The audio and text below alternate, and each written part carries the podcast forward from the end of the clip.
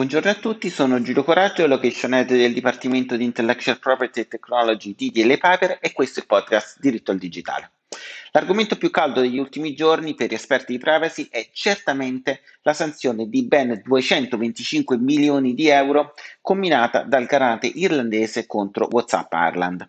Si parla meno delle conseguenze che potrebbe avere questa decisione sull'approccio alla compliance privacy delle aziende che eh, in qualche modo negli ultimi mesi, almeno dal nostro punto di vista, stanno cercando di ritornare all'approccio pre-GDPR dove il, eh, la compliance privacy era più un lavoro eh, ripetitivo.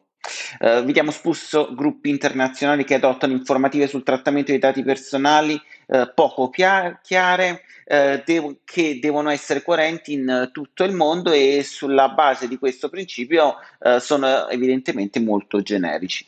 Uh, il garante irlandese prende una posizione netta contro questo uh, approccio, uh, evidentemente sollecitato dallo European Data Protection Board. Ma ora andiamo a analizzare in concreto i punti di attenzione su cui si è focalizzato. In primo luogo sulla come vada redatta l'informativa privacy degli utenti, eh, eh, degli utenti sia registrati che non registrati.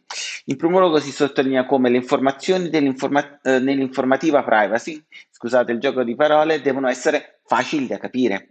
Mantenere le informazioni rilevanti in un unico posto è fondamentale perché bisogna evitare che il, l'utente debba fare molteplici clic per eh, raggiungere le informazioni che eh, sono di suo interesse, con un approccio decisamente verso il legal design, eh, che è un uh, leitmotiv nel mondo della privacy e sta evidentemente esplodendo. Il fatto che altre società del settore adottino le stesse soluzioni eh, che sono contestate dal garante irlandese non è un benchmark evidentemente eh, di riferimento perché il settore non definisce ciò che è la regola. Quando si trattano i dati dei non utenti è necessario adottare un'informativa ad hoc o quantomeno un'integrazione della propria informativa in modo chiaramente comprensibile per questa categoria di interessati. Ci deve essere un chiaro collegamento tra la categoria dei dati personali e la finalità del trattamento e la base legale applicabile. Questo è un aspetto che eh, troviamo eh, sempre meno nelle informative che ci chiedono uh, di uh, rivedere e evidentemente che modifichiamo uh, sempre. Bisogna fornire delle informazioni che sono comprensibili. Se eh, le finalità del trattamento non sono legate alla base giuridica oppure se ci sono molteplici basi giuridiche eh, relative alla, de, alla, stessa finalità del trattamento e non è chiarito come ciascuna base giuridica trova applicazione, eh, evidentemente le informazioni non sono facilmente comprensibili. Bisogna descrivere il trattamento in modo dettagliato e granulare.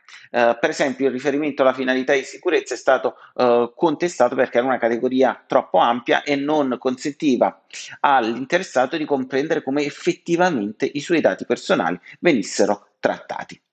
Uh, passiamo poi a un altro punto dolente, la conservazione dei dati.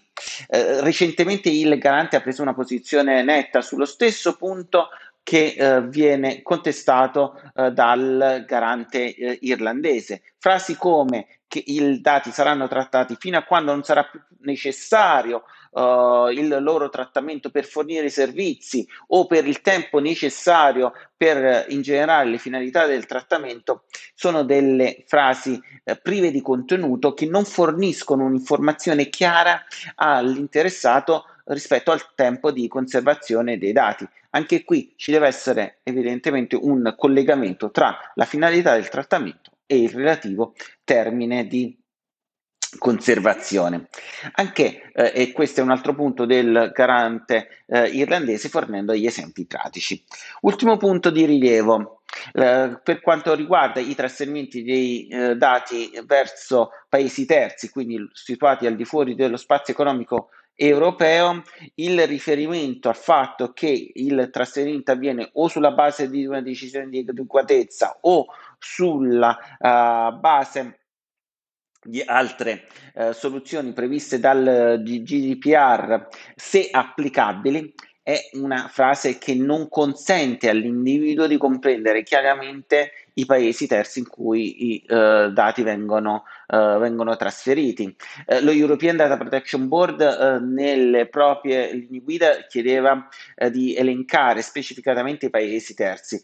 È un adempimento quantomeno oneroso bisogna in ogni caso consentire all'interessato, se vuole, di conoscere questi eh, paesi terzi. E qui ci colleghiamo a eh, un altro punto dolente che non è trattato dal, ehm, dal garante irlandese, ma in generale consiste eh, sulla valutazione del trasferimento dei dati nei paesi eh, terzi dopo la sentenza Schrems, dopo le nuove clausole contrattuali standard. Questo secondo noi è un altro punto eh, su cui i garanti europei si focalizzeranno perché eh, dopo eh, la eh, decisione dello scorso anno, dopo le clausole contrattuali standard, riscontriamo sempre più spesso che le aziende non fanno queste valutazioni, dove ora il quadro giuridico è certamente consolidato e eh, ci sono poche eh, argomentazioni per difendersi eh, in caso di contestazione.